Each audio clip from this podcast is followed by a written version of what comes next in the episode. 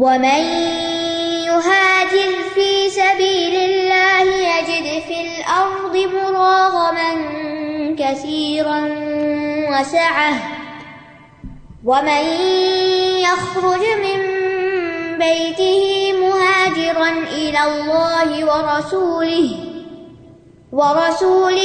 ثم يدركه الموت فقد وقع أجره على الله وكان الله غفورا رحيما. اور جو کوئی اللہ کے راستے میں ہجرت کرے گا وہ زمین میں بہت سی جائے پناہ اور بڑی وسعت پائے گا، اور جو اللہ اور اس کے رسول کی طرف ہجرت کرتے ہوئے اپنے گھر سے نکلا پھر اسے راستے میں موت آ گئی تو یقیناً اس کا اجر اللہ کے ذمہ لازم ہو گیا، اور اللہ بہت بخشنے والا نہایت رحم کرنے والا ہے۔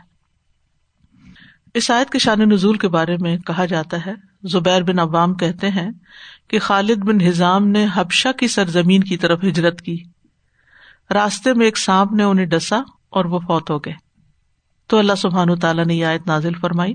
چونکہ یہ بھی ہجرت سے متعلق تھی اس لیے اس کو اسی موضوع کے ساتھ ہی بیان کر دیا گیا، وَمَنْ يَخْرُجْ مِنْ بَيْتِهِ مُهَاجِرًا إِلَى اللَّهِ وَرَسُولِهِ وَمَنْ يُهَاجِرْ فِي سَبِيلِ اللَّهِ۔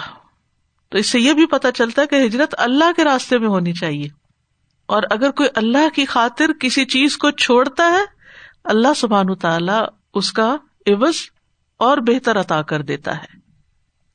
یعنی جو شرک کے علاقے سے نکل کر اسلام کے علاقے کی طرف اپنا دین بچانے کے لیے، اپنے رب کو راضی کرنے کے لیے منتقل ہوتا ہے تو وقتی طور پر اس پہ آزمائش ہوگی، اس کو تکلیف آئے گی، کیونکہ انسان جس جگہ پیدا ہوتا ہے، جس جگہ اس نے زندگی کا ایک بڑا حصہ گزارا ہوتا ہے، اس جگہ سے ایک اٹیچمنٹ ہو جاتی ہے، ایک محبت ہو جاتی ہے، اس زمین کے کلچر سے، اس زمین کی خوشبو سے، اس زمین کے لوگوں سے، اپنے کام کاروبار سے، یعنی ایک یوز ٹو ہو جاتا ہے، انسان کے لیے بہت سی سہولتیں ہو جاتی ہیں۔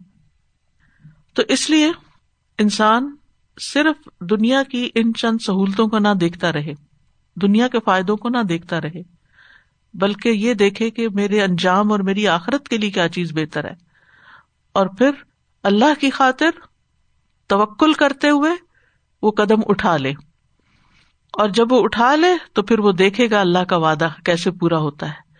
یجد فی الارض، اسی دنیا میں، اسی زمین میں اس کو وسعتیں ملیں گی، فراخی ملے گی، جائے پناہ ملے گی۔ یہاں لفظ مراغم استعمال ہوا جو بڑا ہی جامع لفظ ہے، اس کے 5 معنی کیے گئے ہیں۔ ایک یہ ہے کہ ایک زمین سے دوسری زمین کی طرف منتقل ہونے کا مقام، ابن عباس کہتے ہیں نہیں وہاں اس کو جگہ مل جائے گی کوئی۔ دوسرا یہ کہ معیشت کو طلب کرنے کی جگہ، یعنی اس کے کھانے پینے اور اس کا سامان بھی اس کو ملے گا۔ تیسرا یہ کہ ہجرت کی جگہ اس کو یعنی آلٹرنیٹ مل جائے گی، ہجرت گاہ مراغم۔ اور پھر یہ مراغم کا ایک معنی یہ بھی کیا گیا کہ وہ جس چیز کو ناپسند کرتا ہے اس کو اس سے بچنے کی جگہ مل جائے گی۔ اور 5واں معنی یہ کیا ہے کہ اس کو ایسی چیز مل جائے گی جس کے ساتھ وہ اپنے دشمنوں کو ذلیل کرے گا، کیونکہ ہر وہ شخص جو اپنی قوم کے یا اپنے ساتھ کے ان لوگوں کو دین کی خاطر چھوڑتا ہے تو اس پر وہ بہت ذلت محسوس کرتے ہیں، یہ شخص ہمیں چھوڑ گیا، ہم نے اس کو اتنا تنگ کیا، یعنی اپنے بارے میں وہ ایک ذلت اور ایک رسوائی کا معاملہ سمجھتے ہیں اس کو۔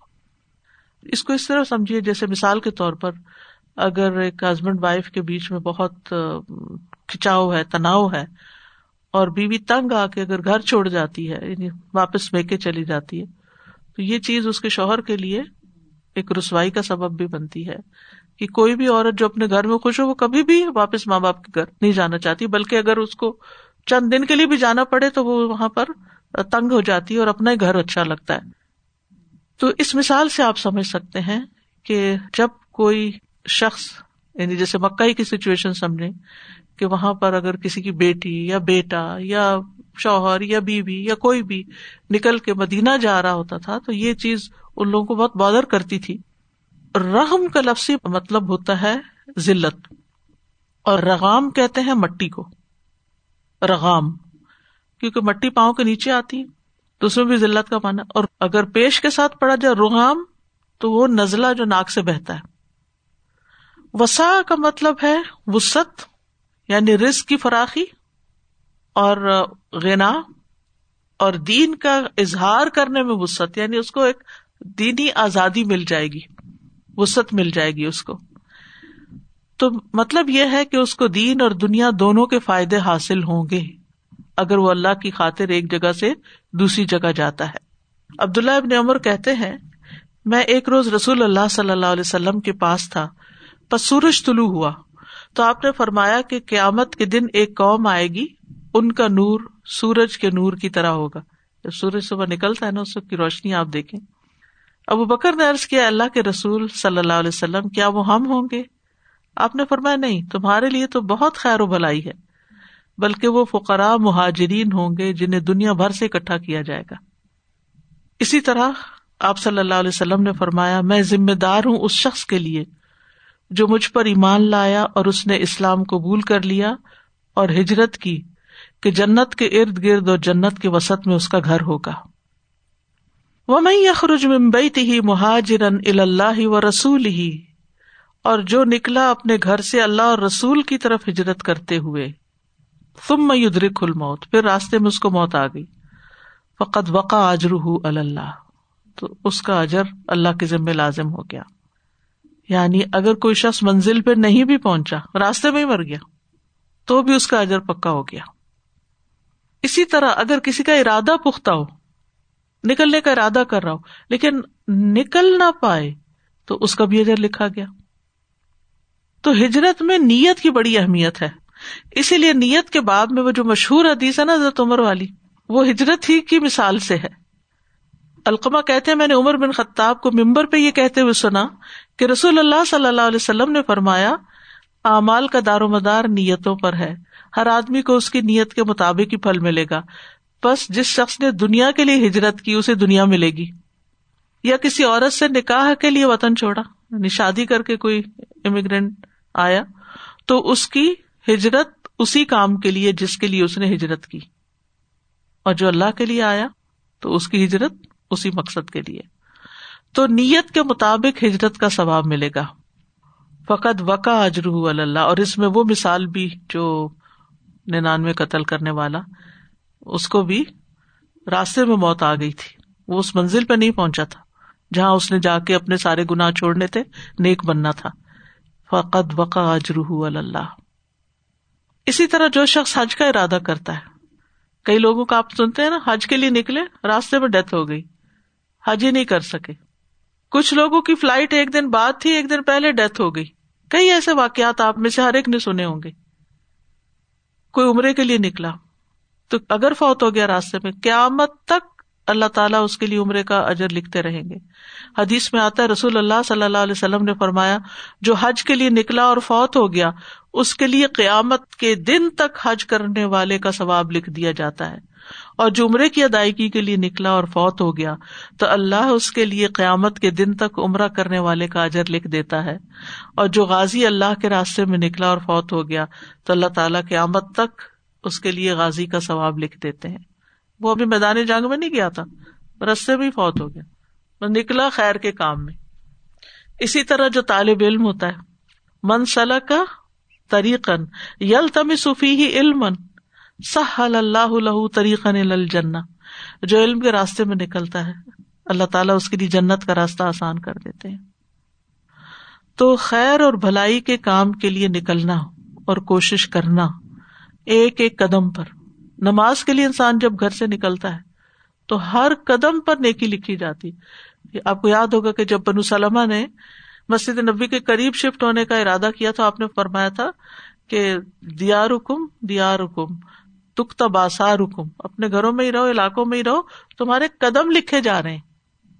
تو ایک ایک قدم لکھا جاتا ہے, ایک ایک کوشش جو ہے وہ انسان کی اللہ سبحانہ تعالیٰ کے ہاں لکھی جاتی ہے اور قبول ہوتی ہے. اس لیے انسان کو کبھی بھی مشکلات سے گھبرانا نہیں چاہیے اور نیکی کے کام کے لیے نکلتے رہنا چاہیے. وَقَانَ اللَّهُ غَفُورًا رَحِيمًا, اور ہے اللہ غفور الرحیم. کانا کا لفظ پہلے بھی میں آپ کو بتا چکی ہوں کہ استمرار کے لیے آتا ہے, کہ تھا بھی, ہے بھی اور رہے گا بھی. اللہ تعالیٰ ایسا ہی ہے, وہ غفور الرحیم ہی ہے. تمام گناہوں کو بخش دیتا ہے جن کا وہ ارتکاب کرتے ہیں جب وہ اللہ کے راستے میں نکلتے ہیں, اور جو توبہ کرتا ہے اللہ تعالیٰ اس کو معاف کر دیتا ہے, اس پہ رحم فرماتا ہے. تو اللہ سبحانہ وتعالی اہل ایمان کو توفیق دیتا ہے ایمان لانے کی، اس علم کی جس سے ان کے اندر یقین پیدا ہوتا ہے، پھر وہ رستے سجھاتا ہے اور ان رستوں پر لے جاتا ہے ان کو جس پر چل کر وہ اللہ تعالیٰ کی پسند کے کام کرتے ہیں۔ وَإِذَا ضَرَبْتُمْ فِي الْأَرْضِ فَلَيْسَ عَلَيْكُمْ جُنَاحٌ أَن تَقْصُرُوا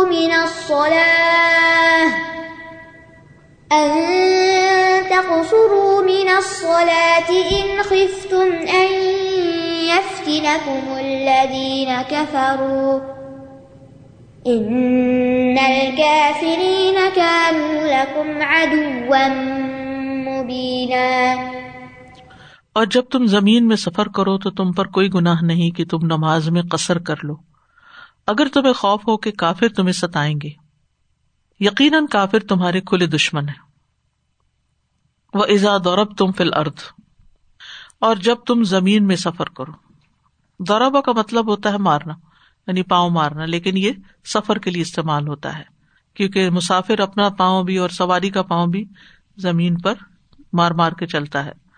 اور اس میں صرف زمین سے مراد خشکی کا سفر نہیں ہے، بلکہ سمندری سفر بھی ہے یا ہوائی سفر بھی ہے، یعنی جب بھی تم سفر کرو، خشکی ہو، سمندر ہو، فضائیں ہوں۔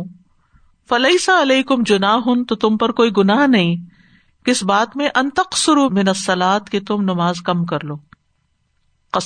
قصر کا مطلب ہوتا ہے کمی کرنا، چھوٹا کرنا۔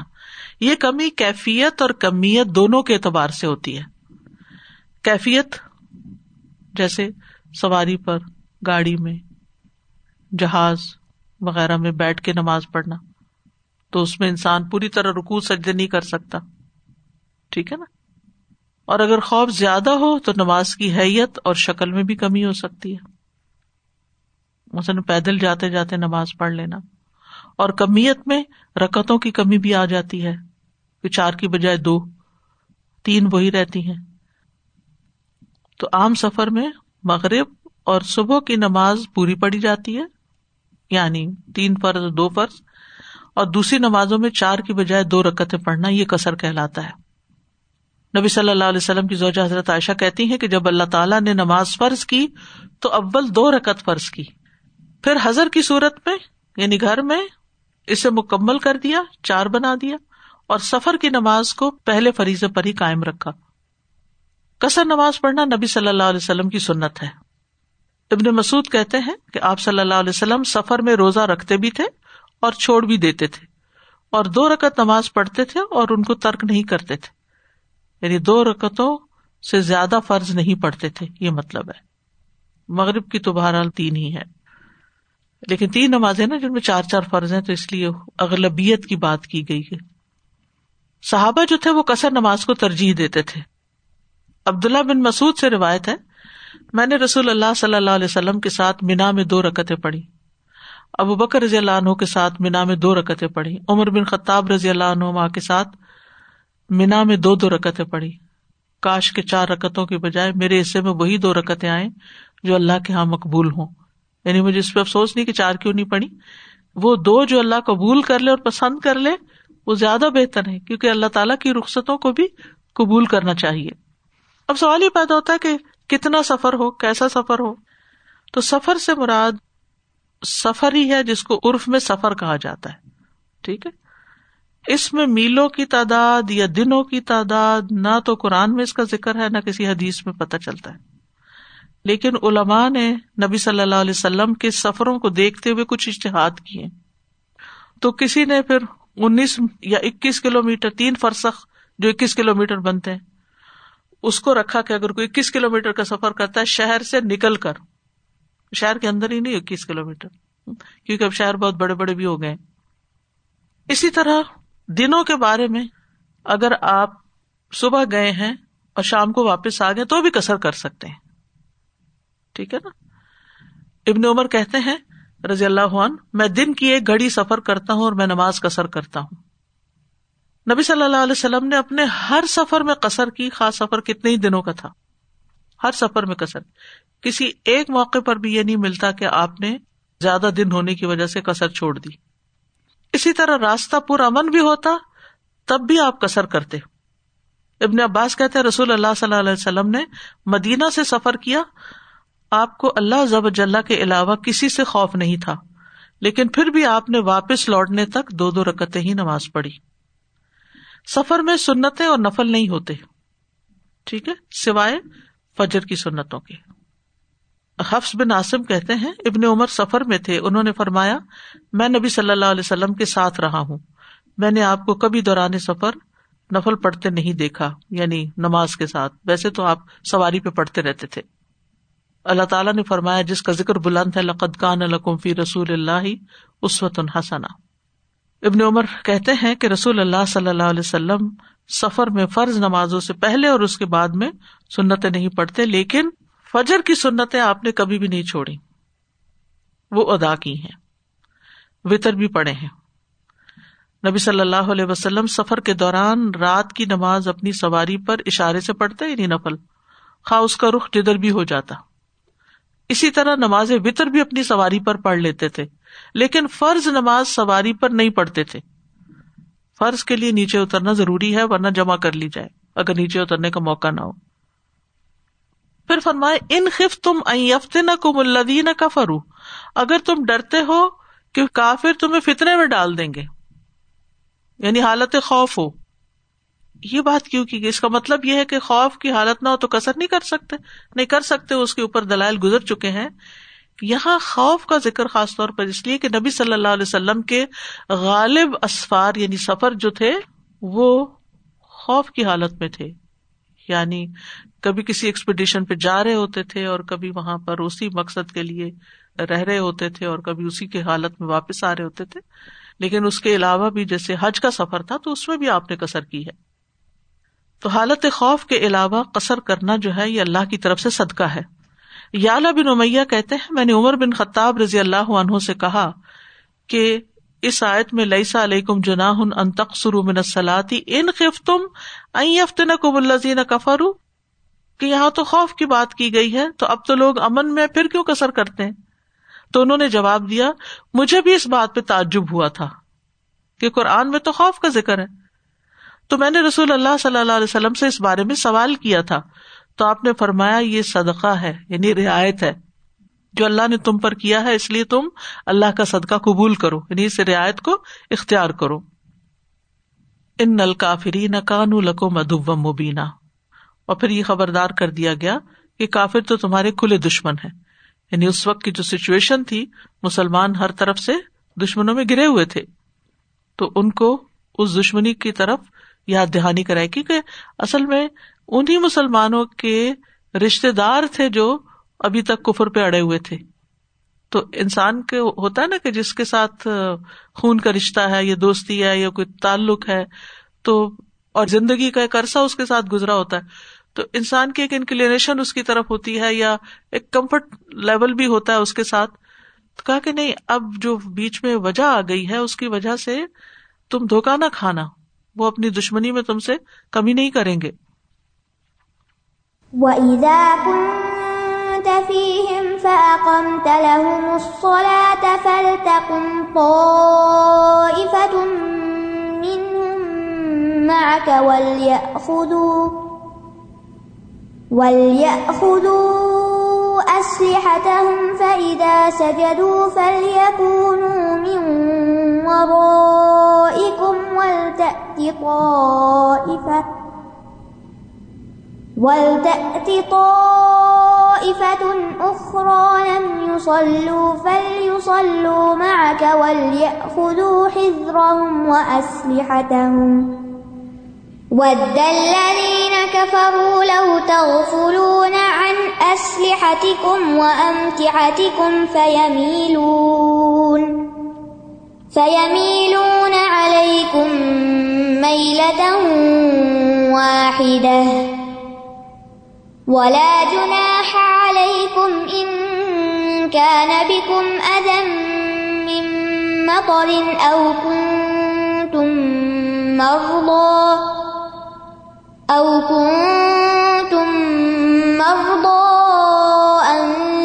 تضعوا أسلحتكم وخذوا حذركم إن اللہ اعد للکافرین عذابا مہینا.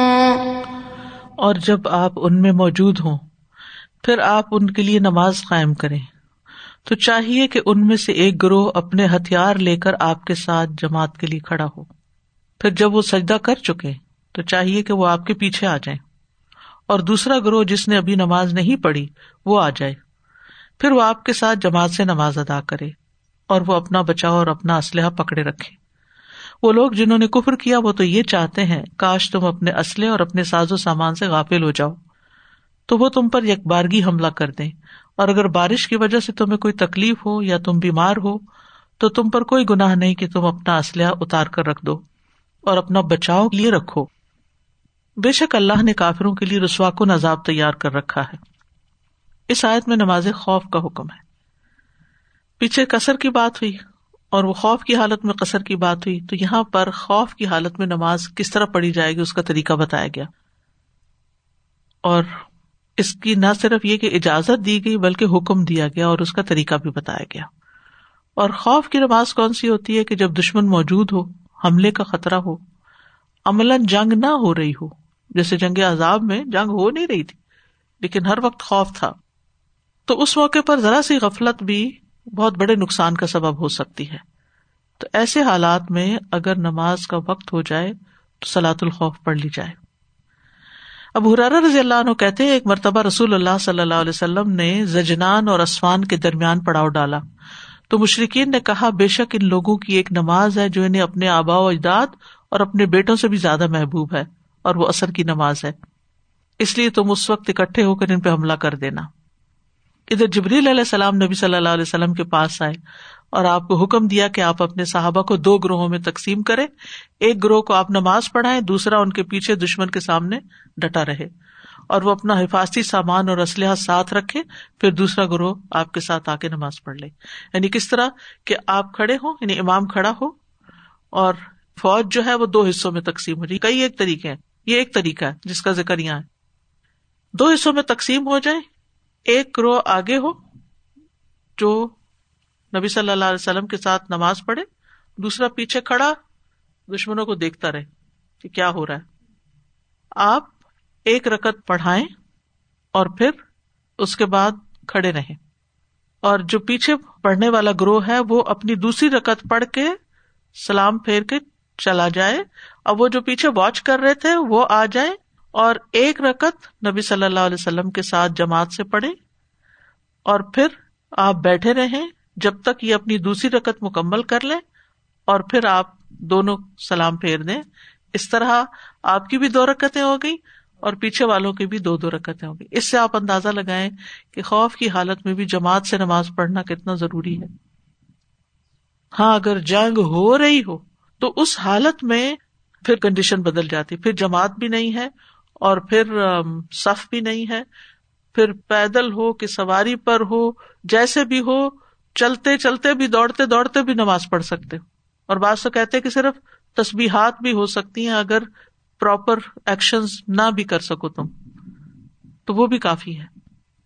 یا پھر یہ ہے کہ جب جنگ ختم ہو جائے اس کے بعد جمع کر لو، حتیٰ کہ اگر وقت بھی نکل جائے تو بھی اس کے بعد پڑھ لو. جیسے جب فارس میں جنگ ہوئی تھی، تستر کا علاقہ جب مسلمان فتح کر رہے تھے تو وہ رات کے پچھلے پہر میں جنگ شروع ہوئی اور فجر داخل ہوئی اور فجر ختم ہو گئی اور سورج نکل آیا، لیکن جنگ زوروں پہ تھی. اتنا بھی وقت نہیں تھا کہ کوئی اشارے سے پڑھے یا چلتے پھرتے پڑھے یا کچھ، کیونکہ سخت حملہ تھا. تو پھر مسلمانوں نے سورج نکلنے کے بعد نماز پڑھی. تو مختلف سچویشنز، حالات اور ضروریات کے مطابق، یعنی ایک نہیں طریقہ صرف بتایا گیا، کئی طریقے بتائے گئے ہیں. کبھی تو دشمن قبلہ رو ہوتا ہے تو اس کو بھی دیکھتے رہو اور ساتھ ایک پیچھے کھڑا ہو کے دیکھے اور نماز پڑھ لے. کبھی 4 رکعتوں والی نماز ہوتی ہے، کبھی 3 رکعتوں والی، کبھی 2 رکعتوں والی. تو 4 کو تو 2 کر لیں گے لیکن 2 تو 2 ہی پڑھنی ہے، اور اسی طرح 3 بھی پڑھنی ہے. اور کبھی پھر یہ کہ گمسان کی جنگ ہو رہی ہوتی ہے، اور کبھی قبلہ رخ اور کبھی سواری پہ اور کبھی نیچے اور کبھی کہیں چھپے میں ہے، یعنی مختلف صورتیں ہیں نا. تو ہر حال میں اس سچویشن کے مطابق نماز ادا کی جائے گی. وَإِذَا كُنْتَ فِيهِمْ فَأَقَمْتَ لَهُمُ الصَّلَاةَ، لیکن اگر آپ نبی صلی اللہ علیہ وسلم ان کے بیچ میں ہیں تو آپ ان کو جماعت کرائیں گے، آپ ان کے لیے نماز قائم کریں گے، کیونکہ نماز کے واجبات کو پورا کرنا ضروری. أَقَمْتَ لَهُمُ الصَّلَاةَ فَلْتَقُمْ طَائِفَةٌ مِّنْهُمْ مَعَكَ وَلْيَأْخُذُوا أَسْلِحَتَهُمْ، چاہیے کہ تمہارے ساتھ ایک جماعت کھڑی رہے اور ایک جماعت پھر جو دشمن کے مقابلے میں ہو اور وہ اپنا اسلحہ لیے رکھیں. یعنی نماز کی حفاظت کے ساتھ ساتھ احتیاط کا دامن بھی نہیں چھوڑنا چاہیے، دونوں کام ساتھ.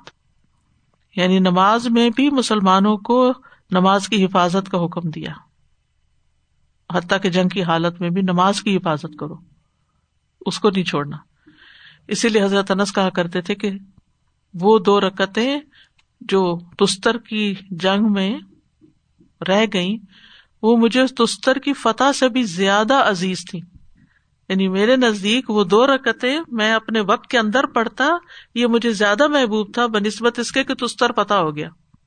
یعنی مجھے اس بات پہ زیادہ خوشی ہوتی کہ میں نے وقت پہ نماز پڑھی، اس کی بنسبت کے تستر فتح ہو گیا. یعنی اتنی محبت تھی انہیں نمازوں کے ساتھ اور اتنا وہ اہتمام کیا کرتے تھے. تو بہرحال نماز بھی پڑھیں اور احتیاط بھی برتیں. وَلْيَأْخُذُوا أَسْلِحَتَهُمْ، اسلحہ اٹھا کے. ویسے تو نماز میں کوئی چیز اٹھا کے نماز نہیں پڑھ سکتے، ہاں یہ ہے کہ بچہ رو رہا تو اس کو اٹھا سکتے، اسی طرح مجاہد جو ہے وہ اسلحہ اٹھا کے پڑھ سکتا ہے. فَإِذَا سَجَدُوا فَلْيَكُونُوا مِن وَرَائِكُمْ، جب سجدہ کر لیں یعنی ایک رکعت پوری کر لیں، یہاں سجدے سے مراد رکعت ہے. فَلْيَكُونُوا مِن وَرَائِكُمْ، تو پیچھے چلے جائیں. وَلْتَأْتِ طَائِفَةٌ أُخْرَىٰ، دوسرا گروہ آگے آ جائے. لَمْ يُصَلُّوا، جنہوں نے ابھی نماز نہیں پڑھی. فَلْيُصَلُّوا مَعَكَ، اب وہ دوسری رکعت میں آپ کو جوائن کر کے نماز پڑھیں، ٹھیک ہے. اور امام جو ہے پھر وہ آخر میں نماز مکمل کر کے سلام پھیرے.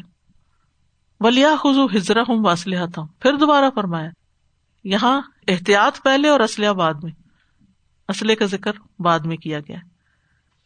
اپنی احتیاط پکڑو، حالانکہ اسلحے کا پکڑنا بھی احتیاط ہی کی ایک قسم ہے، لیکن احتیاط کرنے کی اہمیت کا یہاں اندازہ ہوتا ہے.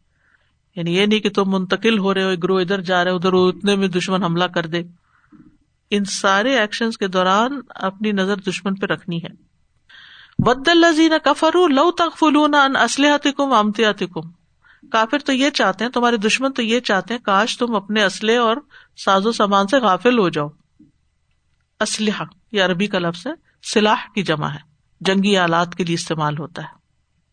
امتع متاع کی جمع ہے، ہر اس چیز کو کہتے ہیں جس سے فائدہ اٹھایا جاتا ہے، جیسے گھریلو ساز و سامان وغیرہ یا ویسے ٹولز وغیرہ. تو مطلب یہ ہے کہ جنگ کرنے والوں کے ساتھ جو چیزیں ہوتی ہیں وہ ان سے بے نیاز نہیں ہو سکتے. مثلا ان کے کپڑے ہیں، کھانے پینے کی چیزیں ہیں، دیگر سفر کا سامان ہے، تو اس کی طرف اشارہ ہے یہاں امتع کہہ کے. یعنی صرف اسلحہ نہیں بلکہ امتع بھی قیمتی ہیں اس وقت. چاہے سفر ہو، انسان کو کچھ ضروریات زندگی ایسی ہوتی ہیں جو اس کے ساتھ ہی بیگ ہوتا ہے. تو اپنے سامان سے بھی غفلت نہیں برتنی اور اسلحے سے بھی غفلت نہیں برتنی، ورنہ دشمن تمہارے کیا چاہتے ہیں، فَيَمِيلُونَ عَلَيْكُمْ مَيْلَةً وَاحِدَةً، کہ یکبارگی تم پہ حملہ کریں، کام تمام کر دیں. وَلَا جُنَاحَ عَلَيْكُمْ إِن كَانَ بِكُمْ أَذًى مِّن مَطَرٍ أَوْ كُنْتُمْ مَرْضَىٰ أَن تَضَعُوا أَسْلِحَتَكُمْ، اور تم پر کوئی گناہ نہیں کہ اگر تمہیں کوئی تکلیف ہے، بیماری ہے، ممترین بارش کی وجہ سے، اوکن تم مردا، یا ویسے تم بیمار ہو، انتدو اسلحہ تکم، کہ اپنا اسلحہ رکھ دو پھر، کیونکہ سلپری ہو جاتا ہے نا، تو انسان کے لیے خود کا بھی سنبھلنا مشکل ہے، کہاں یہ کہ سامان اٹھائے اٹھائے اور مشکل میں پڑے. تو یہ عام حکم تھا. بعض لوگوں کو جب کوئی عذر پیش آ جاتا ہے، جیسے حضرت عبد الرحمن بن عوف کے بارے میں آتا ہے کہ ان کی طبیعت خراب ہوئی تو پھر انہوں نے اسلحہ وغیرہ اتار دیا. اور اسی طرح بارش میں جیسے کپڑے اور ہتھیار جو ہے وہ گیلے ہو جاتے ہیں تو بوجھ بڑھ جاتا ہے، گیلی ہو جائیں جب چیزیں، تو ایسی صورت میں ہتھیار رکھ سکتے ہیں. اور زخمی مجاہد کو بھی رخصت ہے. ابن عباس کہتے ہیں انہوں نے یہ آیت پڑھی اور فرمایا کہ عبد الرحمن بن عوف زخمی تھے تو ان کے حق میں یہ آیت نازل ہوئی. پھر فرمایا وَخُذُوا حِذْرَكُمْ، سبحان اللہ، یعنی اپنی احتیاط پکڑو، اللہ کی مدد ہے تمہارے ساتھ، اسباب تم نے اختیار کرنے ہیں، تمہاری کوشش ہوگی، محنت ہوگی. اسلحہ اتارنے کے باوجود دشمن سے محتاط رہو. یعنی یہ نہیں کہ تم کہو کہ اچھا بارش ہو گئی، بیمار ہو گئے تو اب بے فکر ہو جاؤ، بے فکر نہیں. ان اللہ اعد للکافرین عذابا مہینا، یقیناً اللہ نے کافروں کے لیے ذلیل کرنے والا عذاب تیار کر رکھا ہے. یعنی دنیا میں بھی اللہ سبحانہ وتعالیٰ ان کو ذلت دے گا، جیسے مسلمانوں کے ہاتھوں بارہا انہوں نے ہزیمت اٹھائی، جیسے سورۃ التوبہ میں آتا ہے قاتلوہم یعذبہم اللہ بایدیکم ویخزیہم وینصرکم علیہم ویشفی صدور قوم مؤمنین، اور آخرت میں بھی ذلت کا عذاب ہے۔ تو اس آیت سے جو بات پتہ چلتی ہے سب سے اہم وہ یہ کہ نماز جیسا فریضہ جو ہے وہ کسی حال میں معاف نہیں، گھر میں بیٹھے بیٹھے اور بستروں پہ آرام سے سوتے ہوئے کیسے معاف ہوگی، یا گھر کا کام کاج کرتے ہوئے کیسے نماز سے غافل ہو سکتا ہے انسان۔ موسیٰ علیہ السلام سے اللہ تعالیٰ نے جب بات کی، آج صبح فجر کی نماز میں سورۃ طٰہٰ پڑھی گئی، بہت فجر کے وقت جب قرآن کی قرأت سنتے ہیں نا تو اس کا اثر ہی کچھ اور ہوتا ہے۔ تو اس میں اللہ سبحانہ وتعالیٰ جو موسیٰ علیہ السلام سے کلام کرتے ہیں اور پھر کہتے ہیں یا عصا پھینک دو، اور پھر اسے ڈرو مت، اور تمہارے ہاتھ میں کیا ہے، اور پھر آگے جو احکام دیے اس میں تھا وَأَقِمِ الصَّلَاةَ لِذِكْرِی، نماز میری یاد کے لیے قائم کرو۔ نبی صلی اللہ علیہ وسلم سے جب ملاقات ہوئی تھی معراج پر تو کیا حکم دیا گیا؟ نماز کا۔ موسیٰ علیہ السلام سے جو اللہ تعالیٰ ہم کلام ہوئے تو نماز کا حکم دیا، یعنی یہ وہ حکم ہے جو براہ راست اللہ نے دیا ہے، ڈائریکٹ دیا ہے، بغیر کسی واسطے کے دیا ہے۔ بہت سے احکامات تو جبریل امین لے کر آئے ہیں، وحی کے ذریعے آئے، یہ اللہ نے ہم کلام ہوتے وقت حکم دیا ہے۔ تو اس لیے نماز ہر حال میں، نو ایکسکیوز۔ اور ویسے بھی ہے کہ جتنا نماز کے ذریعے اللہ سے تعلق قائم ہوتا ہے اتنا کسی اور چیز سے ہو ہی نہیں سکتا۔ آپ بیٹھے بیٹھے تسبیح کرتے رہے تو وہ کیفیت نہیں آتی جتنا آپ اللہ کے حضور جھکتے ہیں، سجدے میں جاتے ہیں، تسبیحات کرتے ہیں، قرآن کی تلاوت کرتے ہیں، یہ سنتے ہیں۔ اور پھر یہ پتہ چلتا ہے کہ باجماعت نماز کی بھی بڑی اہمیت ہے، اور چھوٹی موٹی یعنی کہ عذر بہانے کی وجہ سے اس کو نہیں چھوڑنا چاہیے، حتیٰ کہ اگر دو لوگ ہوں تو اکیلے اکیلے نہ پڑھیں، اکٹھے نماز پڑھیں، تین لوگ ہوں تب بھی۔ اور علماء کہتے ہیں کہ تین لوگوں کا بھی جمعہ ہو سکتا ہے، جمعہ کے لیے کوئی بہت بڑی گیدرنگ نہیں چاہیے۔ اور اگر مسجدیں بند ہیں تو گھر میں بھی اگر تین مرد ہیں، اس میں عورتیں نہیں، تین مرد، تو وہ مل کے جمعہ پڑھ سکتے ہیں۔ ابن ام مکتوم جن کا کل ذکر ہم نے پڑھا تھا، یرموک میں شہید ہوئے تھے، نابینا تھے، انہوں نے ایک دفعہ نبی صلی اللہ علیہ وسلم سے عرض کیا میں بوڑھا اور نابینا ہوں، میرا گھر بھی دور ہے، کوئی مجھے مسجد لانے والا نہیں، تو کیا میرے لیے گھر میں نماز پڑھنے کی کوئی رخصت ہے؟ آپ نے فرمایا کیا تم اذان سنتے ہو؟ میں نے کہا جی ہاں۔ آپ نے فرمایا میں تمہارے لیے کوئی رخصت نہیں پاتا، یعنی کسی بھی طرح پہنچو۔ باجماعت نماز ادا نہ کرنا منافقت کی علامت ہے۔ ابن مسعود کہتے ہیں ہم دیکھتے تھے کہ نماز باجماعت سے ایسا منافق ہی پیچھے رہتا تھا جس کا نفاق معلوم ہوتا تھا، وہ جماعت کا اہتمام نہیں کرتے تھے۔ تو حد الوسع جتنا بھی ممکن ہو انسان اس کا اہتمام کرے۔ السلام علیکم ورحمۃ اللہ وبرکاتہ۔ وعلیکم السلام۔ استاذہ یہ جو آپ نے آج بتایا کہ نافرمان شخص کے ساتھ نہ رہا جائے، تو اس میں بہت زیادہ کوشچنز ہیں، عورتوں کے پاس بہت سارے کوشچنز ہیں۔ کچھ خاوند ایسے ہوتے ہیں جو پورے ہوش حواس میں اعلان کرتے ہیں، جیسے حدیث کا انکار کرتے ہیں اور کتاب کا کہتے ہیں کہ اس کتاب کو ہم مانتے نہیں، اور کچھ ایسے مرد ہوتے ہیں جو کبھی نماز نہیں پڑھتے، اور عورتیں ان کے ساتھ مسلمان عورتیں ہیں تو وہ اتنا کوشچن کرتی ہیں، وہ کہتی ہیں کہ اب ہمارا کیا حکم ہے، ہم ان کے ساتھ رہ رہے ہیں اور یہ بچوں کے سامنے بیٹھ کے اس طرح انکار کر دیتے ہیں۔ المستضعفین من الرجال والنساء، مستضعفین میں آ جاتے ہیں، مستضعفین بالکل کہ کوئی راستہ نہیں، اگر کسی کے پاس راستہ ہے تو ٹھیک ہے، لیکن جس کے پاس راستہ نہیں وہ معذور ہے، کیونکہ ان کے پاس کوئی اور ہیلا نہیں، کوئی چارہ نہیں، وہ کدھر جائیں، ماں باپ کے گھر جائیں یا پھر وہ اکیلے رہیں، وہ کیا کریں؟ صبر، بس پھر کوئی نہ کوئی اللہ تعالیٰ راستہ نکال دیتا ہے، اگر جس کی نیت سچی ہوتی ہے نا اس کے لیے اللہ تعالیٰ ضرور راستہ نکالتا ہے۔ اور پھر آپ دیکھیں حضرت آسیہ کو اللہ نے کہاں سے ہدایت دی تھی، وہ فرعون کے گھر میں تھی، ٹھیک ہے نا، تو پریشان نہیں ہونا چاہیے، اپنی طرف سے بچوں کی تربیت میں کوشش کرنی چاہیے۔ ہم اصل میں ایزی بھی چاہتے ہیں نا کہ ساری ذمہ داری ہم پہ نہ پڑے، کوئی اور ہو وہ بھی آدھی اٹھا لے، ان کو اٹھانی چاہیے، ان کا فرض تھا، ٹھیک ہے تھا، لیکن اب نہیں کوئی پورا کر رہا تو آپ بھی نہیں کریں گے، اور اس لڑائی میں بچوں کو متاثر کر دیں گے۔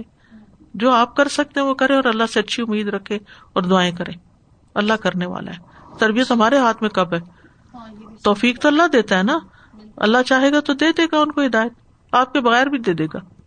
یہ جو اللہ سبحانہ و تعالیٰ مراغم دے دیتے ہیں، اور یہ حضرت ابراہیم علیہ السلام کدھر سے نکلے اس وقت میں کہ ان کا قبیلہ جو اگر وہ قبیلے سے باہر ہوتے ہیں تو کوئی بھی مار دے، ان کو کچھ کرتے، کوئی پوچھنے دیکھنے والا ہی نہیں. اور اللہ سبحانہ و تعالیٰ نے اب تک ان کی محبت اور ان کی عزت اور وقار کو قائم رکھا ہے، کیونکہ ان کی نسلوں میں کتنی خیر ہے. پھر اس کے بعد ان کو اولاد اتنے بڑھاپے میں جا کے ملی. اچھا دیکھیں، اس میں بھی ایک بڑا سبق ہے کہ ابراہیم علیہ السلام جوانی میں نکلے ہیں اپنے گھر بار سے سب کچھ چھوڑ کے نا، اللہ کی خاطر وہ آگ میں بھی کودے، گھر بھی چھوڑے، وہ انہوں نے جدائیاں برداشت سب کچھ کیا، لیکن ایک طویل عرصے تک اللہ نے ان کو اولاد نہیں دی. وہ یہ بھی تو سوچ سکتے تھے کہ میں نے اتنی قربانیاں کی اللہ کے راستے میں اور اللہ تعالیٰ میری دعا نہیں سن رہا، اور پھر اللہ تعالیٰ نے ان کو کیسی اولاد دی، لیٹ دی لیکن کیسی اولاد دی. الحمدللہ الذی وہب لی علی الکبر اسماعیل و اسحاق ان ربی لسمیع الدعاء. تو بہت کچھ سیکھنے کو ہے اگر ہم قرآن سے رہنمائی اور روشنی لینے لگے نا، سارے مسئلوں کا حل ہے یقینی طور پر. استاذہ یہیں پہ 100 جو آیت ہے نا، جس کے اندر اللہ سبحانہ و تعالیٰ کہہ رہے ہیں کہ پھر جب آپ اللہ کی راہ میں کوئی چیز چھوڑتے ہیں تو پھر اللہ اس کے بدلی کتنی وسعت دے دیتا ہے. تو اس کی پریکٹیکل ایگزامپل میں نے خود اپنی لائف میں دیکھی ہے کہ ایک فیملی تھی، ان کے 4 بیٹے، تو یہ لوگ سب جو ہے نا وہ video cassettes and V C R جو تھا پہلے 1990s میں، تو وہ بیچتے تھے اور ان کا بہت زبردست کاروبار تھا، لائک اتنا پیسہ تھا کہ جس کو چھوڑنا مشکل ہو. لیکن ان میں سے ایک بیٹا، سب سے چھوٹا بیٹا، لیکن گھومنے لڑکوں کے ساتھ گیا تھا کسی جگہ پر جہاں پر ڈسکو تھا انڈیا کے اندر، مگر اسے کوئی مسجد مل گئی، نماز کے لیے اندر گئے اور اسے بس کوئی حلقہ میں بیٹھا اور 2 منٹ میں اس کا دل بدل گیا. اب وہ واپس جب گھر آیا ہے تو اس نے اپنے بھائیوں کو کہا کہ ہم یہ کام نہیں کر سکتے، یہ کام حرام ہے جو ہم کرتے ہیں ویڈیو کیسٹس کا.